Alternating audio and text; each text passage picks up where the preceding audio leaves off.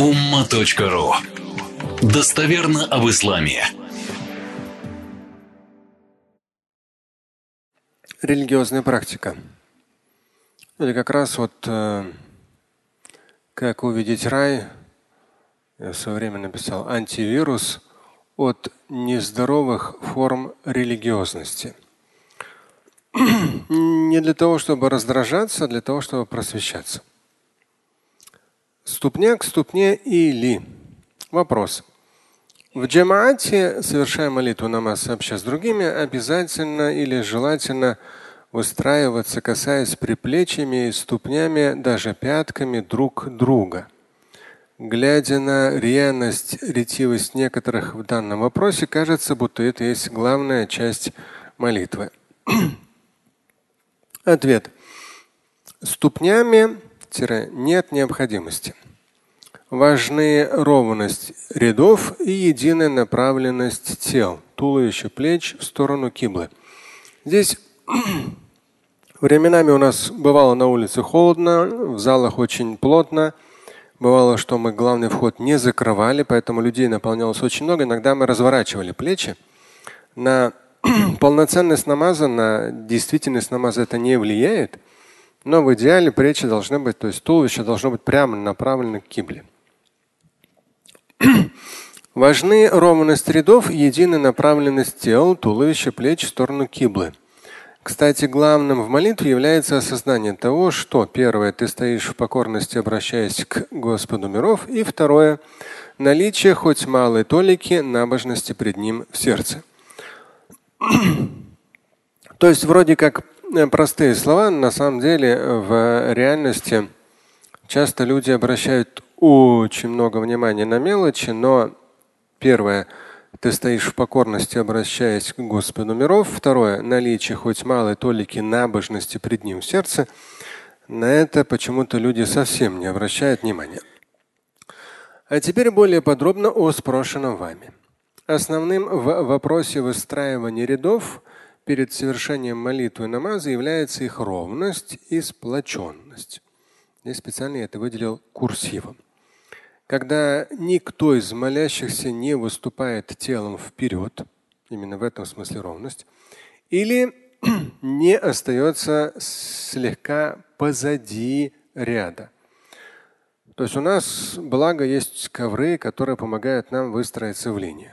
Ну, не всегда они могут быть, а уж тем более во времена пророка их вообще не было таких ковров. И часто вообще просто на земле и на песке молились. Вот хадисы по этому поводу. Здесь на первом я поставил хадисы свода хадис мама аль-Бухари и Муслима. Да, здесь приводится вся это номер. 226, 723 номер основным хадисом, даже вы часто слышите имамов, эм, которые ну, перед, когда уже встаем на фарда, саву суфуфакум. Саву суфуфакум. То есть это как раз хадис из свода хадис имама Аль-Бухари. От Анаса ани Набии, саллаллаху алейхи вассалям, каль, то есть посланник Божий сказал, саву суфуфакум, Фаинна тасвиета суфуф, ну, я обычно говорю мин тамами саля, да, это один из вариантов. В данном случае мин икамати саля. Саву суфуфакум, выравнивайте ряды, фаинна тасвиета суфуф мин икамати саля. Поистине ровность рядов – это часть выстаивания молитвы, если подстрочно. То есть это ну, В том числе смысл в том, что для полноты молитвы, полноценности молитвы, ровность рядов важна. Выравнивайте ряды. Здесь в квадратных я поясняю, пусть каждый ряд превратится в ровную линию. Здесь в сноске я пишу, учитывайте, что тогда, тогда еще не было сегодняшних ровных полов, паласов, э, на которых рису, э, есть рисунок, очерчивающий ряды. Пророк и сподвижники молились на песке, что затрудняло выравнивание ряда и единение направленности всех молящихся в одну сторону. Но даже у нас иногда, ну это как бы такая, э, вот, например, где-нибудь в углу, если порой, когда я как раз выхожу, например, видно, порой человек, он молится в направлении вот михраба. Порой человек, то есть хотя даже ряды, ну он один, намаз читает там какой-то дополнительный, да. То есть у нас даже ковры есть. То есть ну, ковры ровно. Вот эта стена. То есть мы же молимся в направлении киблы. Эта стена определяет. А вот это вот михраб, углубление, оно просто показывает нам, какая стена, какое направление. То есть мы молимся не в эту точку, не в это углубление, а мы молимся в направлении киблы. Поэтому, то есть некоторые прямо на других этажах, они смещаются и вот сюда, как бы сбоку молятся сюда. Хотя вроде как ковер у него под ногами по ковру видно. Вот эта ровность, она именно по отношению к кибле. То есть в итоге как бы перпендикулярно. Да? И выстраивается ровный ряд. Ровность рядов способствует полноте молитвы намаза. Здесь еще приводится несколько хадисов. Эм, здесь второе, третье, ссылками, сносками, с пояснениями. Далее, ну, не буду оригинал здесь, если что, можно их найти. Что же касается расстояния между молящимся, то главным с точки зрения сунны является не оставлять свободных мест в ряду, заполнять их, начиная с первого, при этом не создавая тесноты и толкотни. Линии плеч должны быть параллельны в рядах, могут касаться плеча соседа. В выборе расстояния между ступнями человек свободен поступать так, как ему удобнее и как оно покорнее пред Всевышним. Здесь приводятся э, хадисы, сначала от э, Абу именно Масуда, потом другое. То есть здесь ну, все они касаются выравнивать ряды.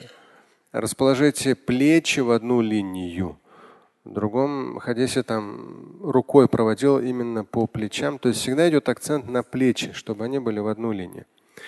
Здесь я поясняю и даю большую ссылку, сейчас покажу. Ни в одном, ни в одном из достоверных или пусть даже сомнительных, недостоверных хадисов не говорится о ступнях ног. О том, насколько широко или узко они должны быть расположены относительно друг друга. Пророк Мухаммад, алейхиссалам, не дал на этот счет конкретных рекомендаций. Здесь я даю вот такую большую ссылку, ну, сноску.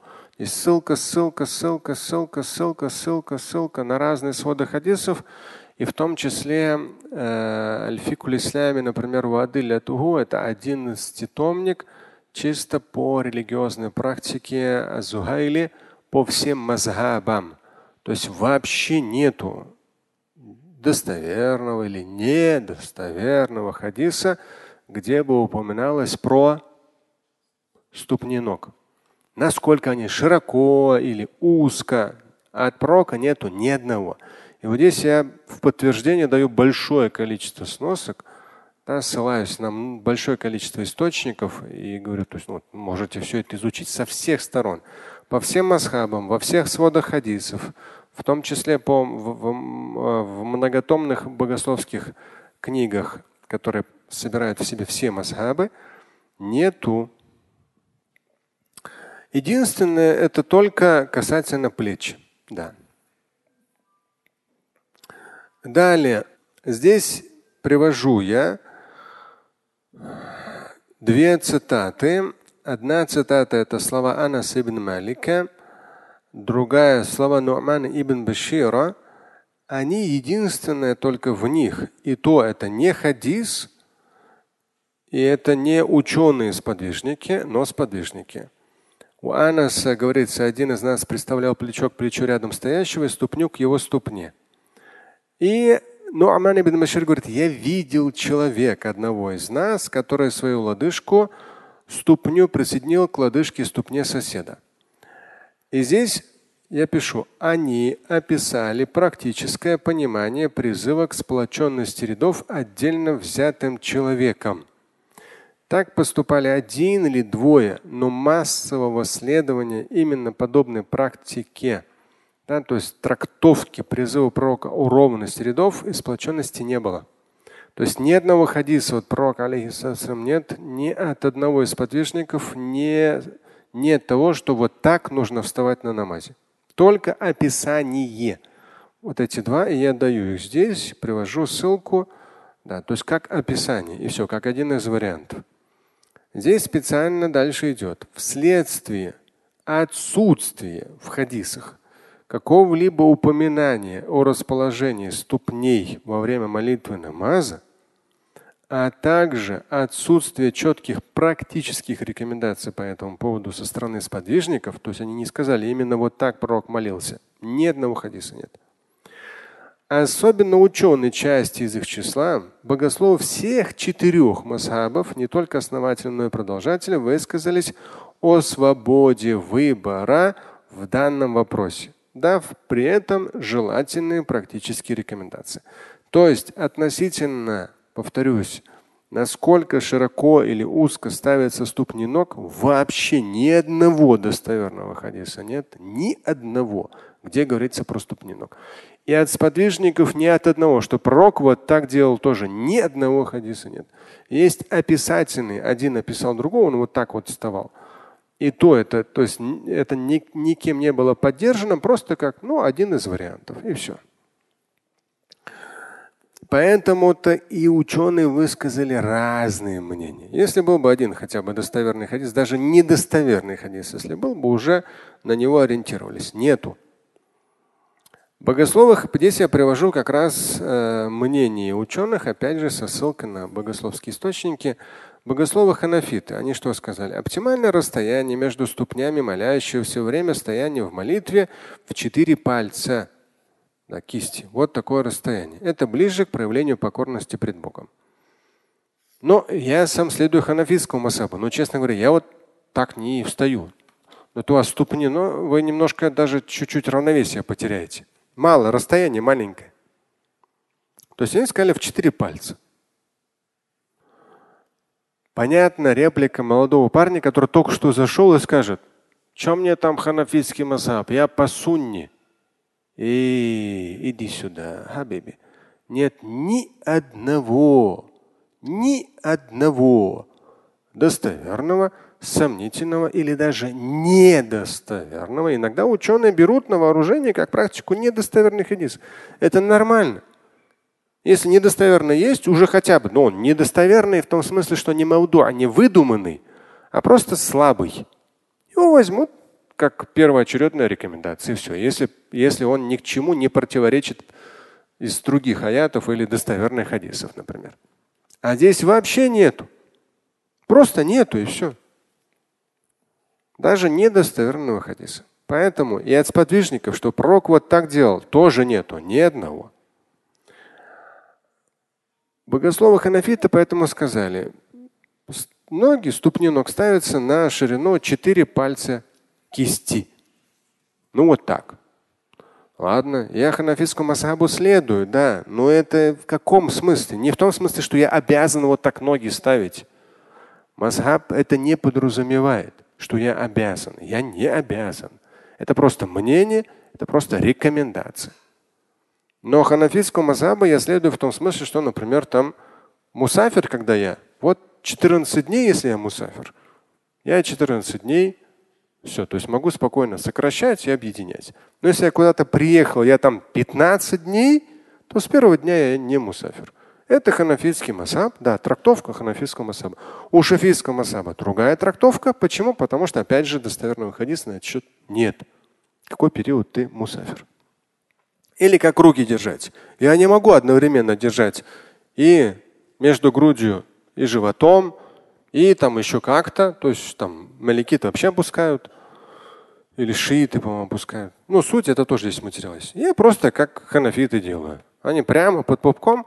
Да, но основное во всех масхабах правое на левую. Все, это в хадисах достоверно. А где, в какой части тела, это уже на счет мнения. Но ты не можешь и так, и так. Тебе нужно выбраться, определиться с масхабом. Какой-то в одном масхабе, вот ты по нему и делаешь. Здесь эта тема есть, как руки. подробно там по всем асабам очень большое исследование в свое время я писал для совета улемов. Богословы шафииты. Какое расстояние рекомендуют между ступнями ног? Не знаете? На уровне плеч. Да, но в том-то и дело, что нет. По плечам только саляфиты. Шафииты нет. Богословы шафииты, они говорят, оптимальным является расстояние в одну пять. Одна пять это уже вот столько, 22,5 сантиметра. Ну, тоже узковато, тоже немножко. Э, тем более, человек, если лишний вес есть, его туда-сюда чуть-чуть будет.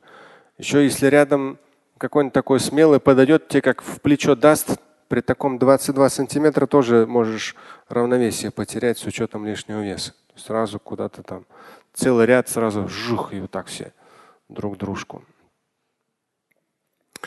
Поэтому здесь у богослов шафитов 22,5 сантиметра – это одна пять. Ученые маликитского и ханбалитского масаба в ступни, что говорят, тут двоеточие, ступни следует поставить свободно, усредненно, не соединяя и не расставляя безобразно, раздвигая их. Они говорят, как хочешь, так и примерно вот. Свободно поставь. Безобразно не раздвигай, но и не соединяй, это равновесие. Потому что то, что порой мы можем наблюдать в некоторых случаях коллективных молитв, когда человек настойчиво расставляет ноги так, чтобы касаться ступни соседа всей внешней боковой частью своей ступни лодыжкой – излишне широко раздвигая и искривляя ноги, это не имеет какого-либо подтверждения в сунне, вообще ни малейшего. Поэтому это называется бида, то есть порицаемое новшество. То есть этого вообще нет просто-напросто. То есть эти вещи выдумывать нельзя. Но порой, да, то есть на таких как бы юношеских настроениях молодых, порой люди прямо вот упорно раздвигают. Сам вживую с этим сталкивался, да. То есть очень интересно это выглядит. Наверняка тоже сталкивались. Ну, просто в обычном, и у нас тоже мечети бывает, где-то в рядах я встаю, в других мечетях. Это очень мешает, это очень отвлекает. Каждый ракет, когда ты встаешь, и вот это все движение там ног, раздвигание, ну я не знаю. То есть как будто Ой, это на самом деле бида, но бида есть хасана, есть бида сайя. В данном случае бида сайя, потому что это новшество, касающееся напрямую религиозной практики. Здесь вводить новшество нельзя. Это порицаемое новшество бида, которое было кем-то введено как важная составляющая молитвы, на что нужен весомый достоверный аргумент, а другие просто начали бездумно повторять. Это называется таклид, когда бездумно повторяют. Всякий вправе поступать как пожелает, прислушиваться к тем, кто ему по душе. Но если человек создает неудобство своему соседу по молитве или во время молитвы, на каждом ракете при вставании раздвигая ноги, то ему следует задуматься над тем, какой же смысл он вкладывает в свой молитвенный в кавычках ритуал – Потеряв приоритеты, забыв о других, о себе, он отдается всей душой и сознанием формальным, внешним, неважным элементам. Ну и здесь я привожу это известный хадис, он такой центральный хадис в религиозной практике, именно в молитве намазе. Саллю кама раайтумуни усалли. Да, здесь даю ссылку, это в том числе Бухари, этот хадис достоверный. Молитесь так, как вы видели меня молящимся. То есть поэтому вот это раздвигание ног, его вообще нету такого в сунне вообще. Слушать и читать Шамиля Аляутдинова вы можете на сайте umma.ru. Стать участником семинара Шамиля Аляутдинова вы можете на сайте триллионер.life.